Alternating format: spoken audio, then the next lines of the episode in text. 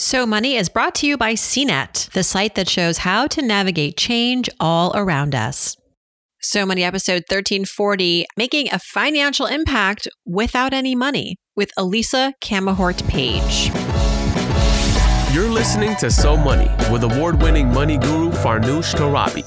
Each day, get a 30 minute dose of financial inspiration from the world's top business minds, authors, influencers, and from Farnoosh herself. Looking for ways to save on gas or double your double coupons? Sorry, you're in the wrong place. Seeking profound ways to live a richer, happier life. Welcome to So Money. Our world has gotten smaller. We've become more isolated. And so I see kind of a rise in people thinking more about local issues than maybe they used to because local public health, local economy, local housing crises. I mean, these are much more kind of highlighted and in our face. Welcome to So Money, everybody. I'm Farnoosh Torabi. We are in conversation today with an entrepreneur who is passionate about teaching everybody how to align their values with their business mission, their personal financial mission, how to own your value and values, how to create profit and progress. Our guest is Elisa Camahort Page. She is a speaker, a consultant, an author. Fun fact about Elisa, she is a co-founder of BlogHer, an online blogger community that holds a yearly conference for women bloggers. It's now owned by She Media. It was founded in 2005. You may not have even known what a blog was back then. So Elisa is a visionary, but in our conversation, we focus on how to make a social impact and a financial impact when you are making inconsistent income, when you are self employed or maybe unemployed? How can you use your social capital, your time, to move the financial needle for yourself and others, for your community and the world? It starts with knowing your values, which isn't always an easy thing to decipher. We unpack quite a bit here in 30 minutes. Here's Elisa Camahort Page. Elisa Camahort Page, welcome to So Money. It's nice to spend some time with you on the show. Well, thank you so much, Farnoosh. I'm thrilled to be here. Many know you as the co-founder of BlogHer. For those listening who are not familiar with BlogHer, it is the OG of giving women who blog a real platform to create and monetize and connect.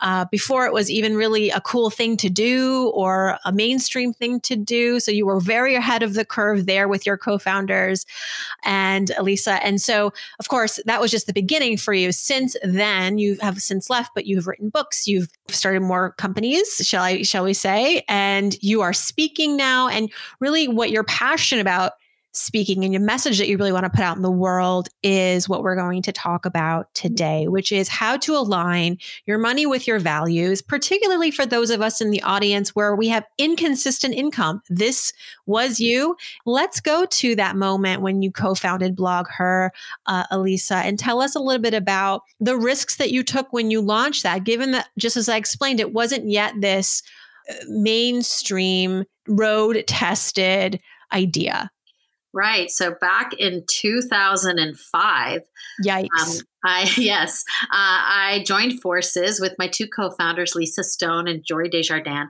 and we decided not to start a company, but to throw a conference that was like any other tech or blogging conference, but all the experts and speakers just happened to be women, and they weren't women talking about being women. They were talking about being political bloggers or business bloggers or personal bloggers, and they just they happened to be women in that space. And that's because at the time we noticed that the mainstream was starting to pay a little bit of attention to blogging as a form of uh, content creation, community influence, and all the sources that they were pointing to and linking to and talking to were men and predominantly white men. And we were like, it would just, it would be a damn shame if we had this whole new media model and it just ended up looking like the existing media model but we weren't we weren't going to start a company. It was a labor of love. We we went from idea to the first conference in four months and it was only after that first event that we were like wow there's a whole women are really um, excited about this. They feel like they love it and and they're good at it and why and everyone says oh do what you love the money will follow. Well why can't the money follow? And why can't we um, sort of help create a market here? And so that's what we decided to do But, you know, we bootstrapped for two years before we raised our first round of venture capital. Um, and after the first six months or so, we agreed to let our consulting, the consulting we had been doing, we agreed to let it go and to not renew clients and not to seek new clients and focus on it full time. And yet we were another probably year, year and a half away from getting a round of funding that allowed us to pay ourselves um, salaries. Now, we paid a lot of other people. We believed in paying for content. We paid consultants and contractors, um, but we weren't consistently paying ourselves. And after we got our first round of funding and I, we started paying ourselves a reasonable salary, uh, this whole topic of how to create align your values with inconsistent income came up because I did my taxes the first year or two after getting a salary again and I thought wow I thought I was a generous person but I am I am not donating very much at all compared to my mental model of who I was in the world. And I was like I have to I have to fix this um, because I'm not I'm disappointed in myself. And so that's what really started me thinking of this path was just personal shame As it is a personal path for all of us. Uh, it's, a, it's, a, recurring theme in my life too. When you are finding yourselves having these conversations with audiences and largely women audiences about, you know, putting your money where your values are, what what are our values right now? And and where are we where are we sourcing our sense of you know where we want to make an impact? Is it what we're seeing geopolitically? Is it environmental? Like what what are women caring about these days? Not assuming that it's just one thing either. Right well women like any other group they're not a mom right. And it's a big part of when i after leaving uh, the company that acquired BlogHer we we we raised four rounds of funding and we got acquired in 2014. And I stayed for a couple more years and then I left. And I ended up co authoring this book, Roadmap for Revolutionaries, with um, Carolyn Gerin and Jamia Wilson. And one of the points of that book was to how to be a more effective everyday advocate and activist for the things you believe in. And something I, I strongly believe is that you need to triage.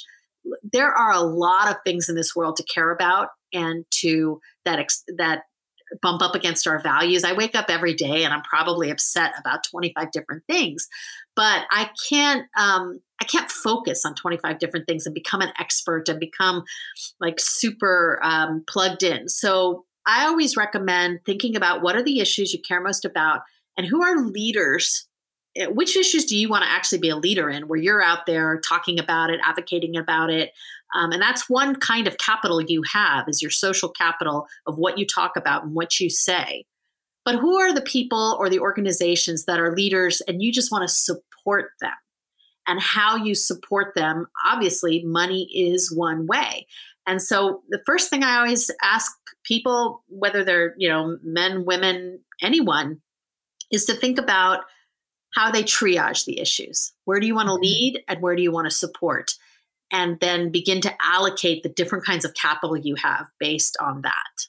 I really appreciate this idea of social capital, not something we often talk about in real terms, but that is really something we can all do, which um, if anyone's listening wondering like how do i make room for this in my financial life i hear what you're saying is that you don't need to wait until you collect a paycheck to then give and be a part of the solution right well one of the things i did once i had that moment of personal shame is i said okay i'm going to give 10% i'm going to create a personal tithe and i'm going to give 10% of my income every year no matter what that income is i'm not going to change uh, I'm not going to allocate a dollar amount. I'm going to allocate a percentage. Now, this requires me to track my revenue, my income, which I have to do anyway for taxes, right? So, and it requires me to track where I'm giving. And then at the end of the year, if I have a gap where I haven't spent up to that 10%, then I go on a little December spending spree to do it.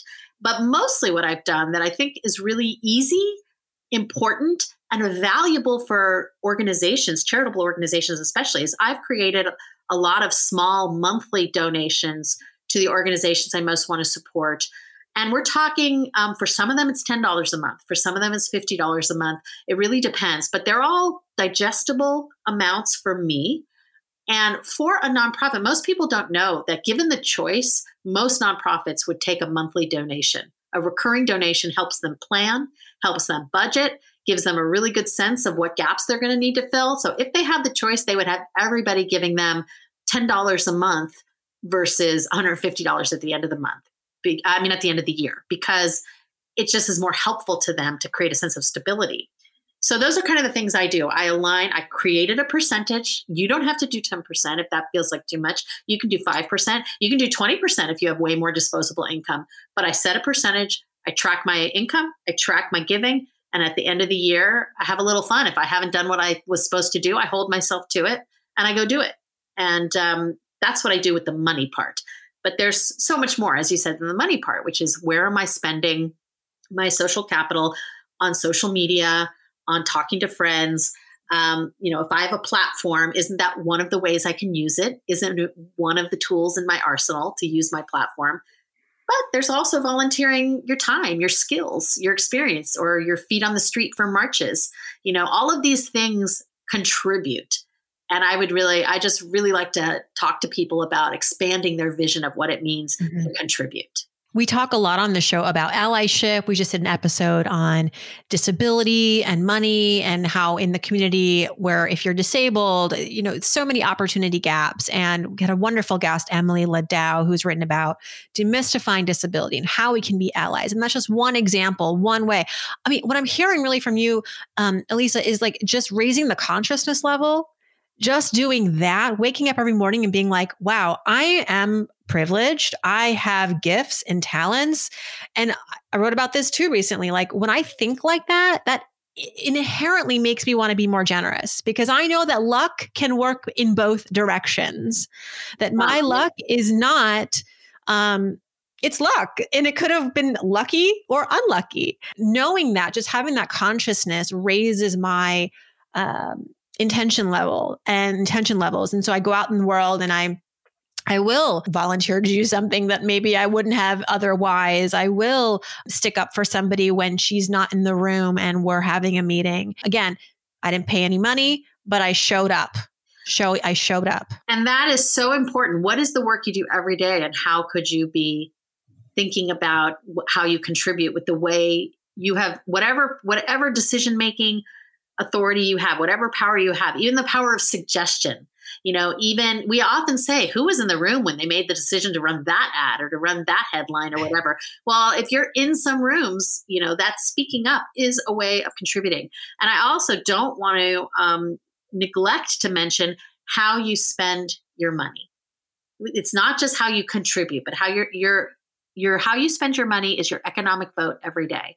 I really doubled down on this approach back when I was in my early 20s when I went vegetarian and then later I went vegan. And the driving force for me always was I don't want my money to go to certain places. I don't want to support certain industries or practices. So how I spend my money is what I'm really mm-hmm. most focused on there. And the same goes for listen, we we I'm not saying you have to be perfect and every economic choice you make is some moral high ground. Um, but it's better to do one thing than no things. It's better to do like five things than three things. Do do what you can can, and then when you can do more, do a little more. And for me, part of that is how I spend my money every day. We have done an episode on a woman, for example, who gave up Amazon. I don't use Amazon. Yeah. Well, so I'm curious to hear your take on this because then you read about how listen, if everyone just if everyone gave up their Prime membership, Amazon would still make a lot of money. And and so it, it can be discouraging sometimes when you feel like it's, you know, you're one person against this billion dollar, you know, behemoth. Um, what what gets you motivated when you hear things like that? Well, I don't think about it as I'm trying to hurt Amazon. Amazon, I'm a flea to Amazon. I'm a flea on a flea to Amazon. They don't care about me. But what I'm doing when I don't use Amazon is I'm supporting my local businesses at my little downtown. I'm supporting the original maker of something by going and finding their website and buying direct from them. Um, it's who I am supporting, not necessarily like I like to think much more about evangelizing for what I'm for than convincing you you're bad for you know being against what you're for like this is i'm just trying to say this is what i do because this makes me feel like my pocketbook is aligning with my values. And I'm not out here trying to pretend I can hurt Amazon, but I am supporting other businesses. That's a proactive, what I'm for is to help those mm. businesses. Mm. Well said. Do you think the last two years with the pandemic has made us more thoughtful on these sorts of issues? And if so, why? I think the pandemic has had two competing things, uh, two competing effects on how people think about this. I think it's made some of us, um, I think it's made all of us in some ways more insular. Like we're really thinking about our world has gotten smaller. We've become more isolated. And so I see kind of a rise um, in people thinking more about local issues than maybe they used to because local public health, local economy, local housing crisis crises. I mean, these are much more, um, you know, kind of highlighted and in our face. Um, and on the other hand, this same kind of movement towards, well, all the communicating we're doing is digitally. I mean, most of it. And the more you spend online, the more you're going to be exposed to what's happening in places you're never going to be or places that you never really cared about.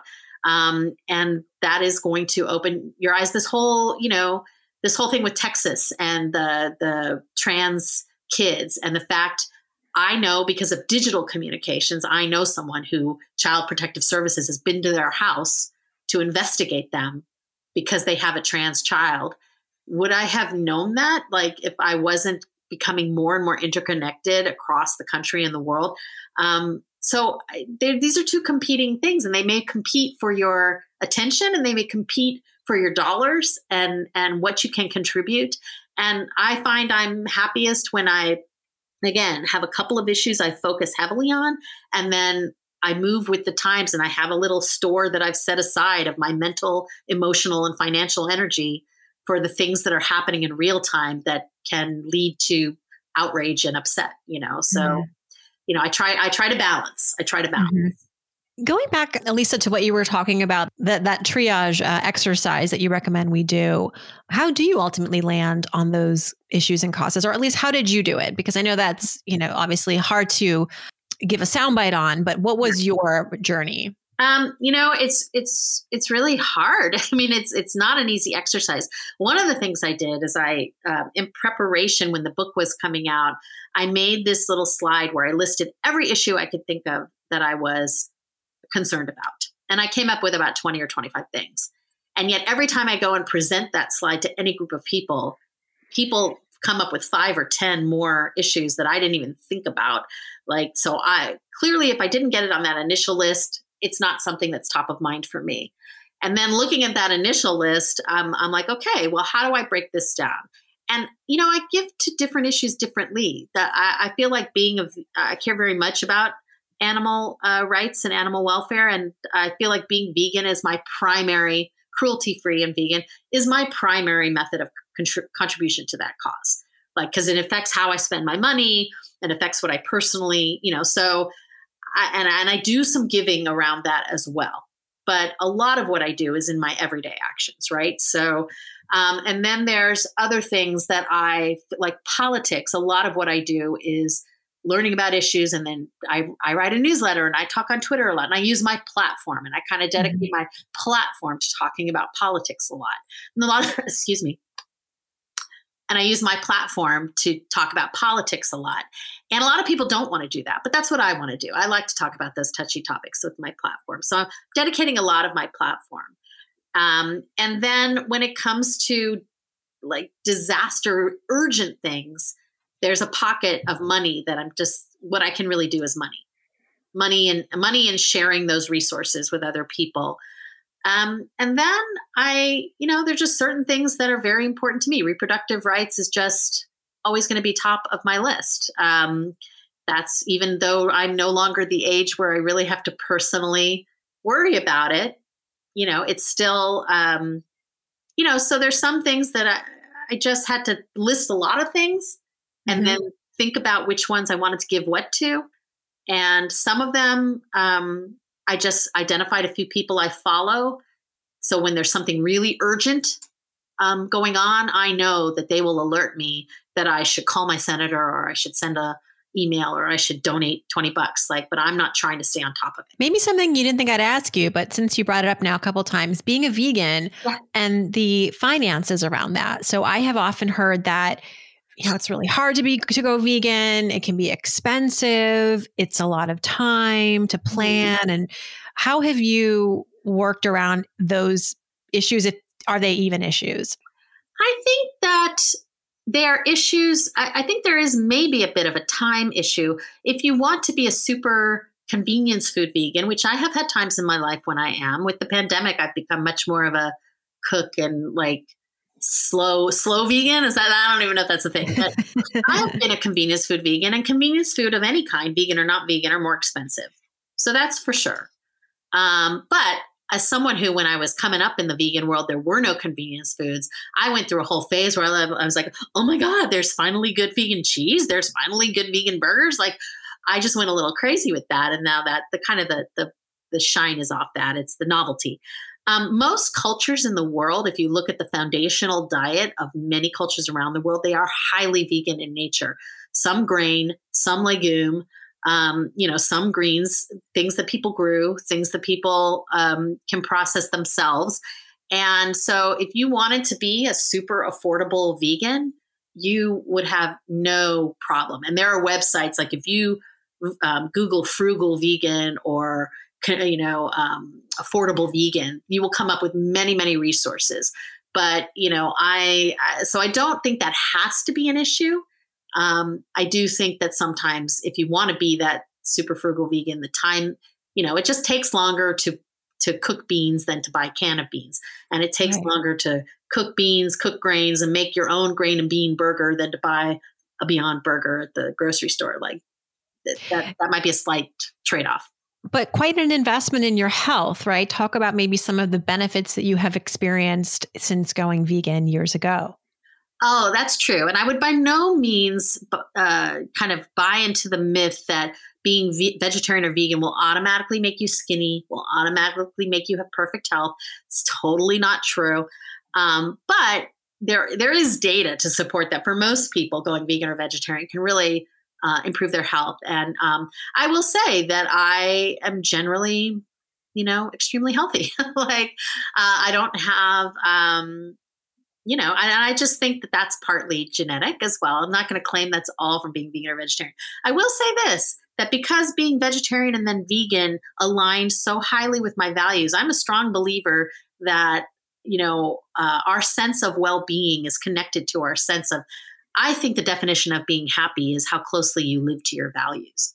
Mm-hmm. Like, I don't, you know, if you're not living in alignment with your values, I don't see how you could actually achieve happiness really you can be content with what you've acquired and what you've got going on but there's something and so i think the reverse is true that if you are living in alignment with your values it's going to have a positive impact on your mental health which is going to have a positive impact on your overall health because these things are connected and again that doesn't mean i don't have anxiety or you know i can't have other mental health issues but that sense of mental well-being of living aligned with your values I think is invaluable for your physical health, not just your mental health. Yeah.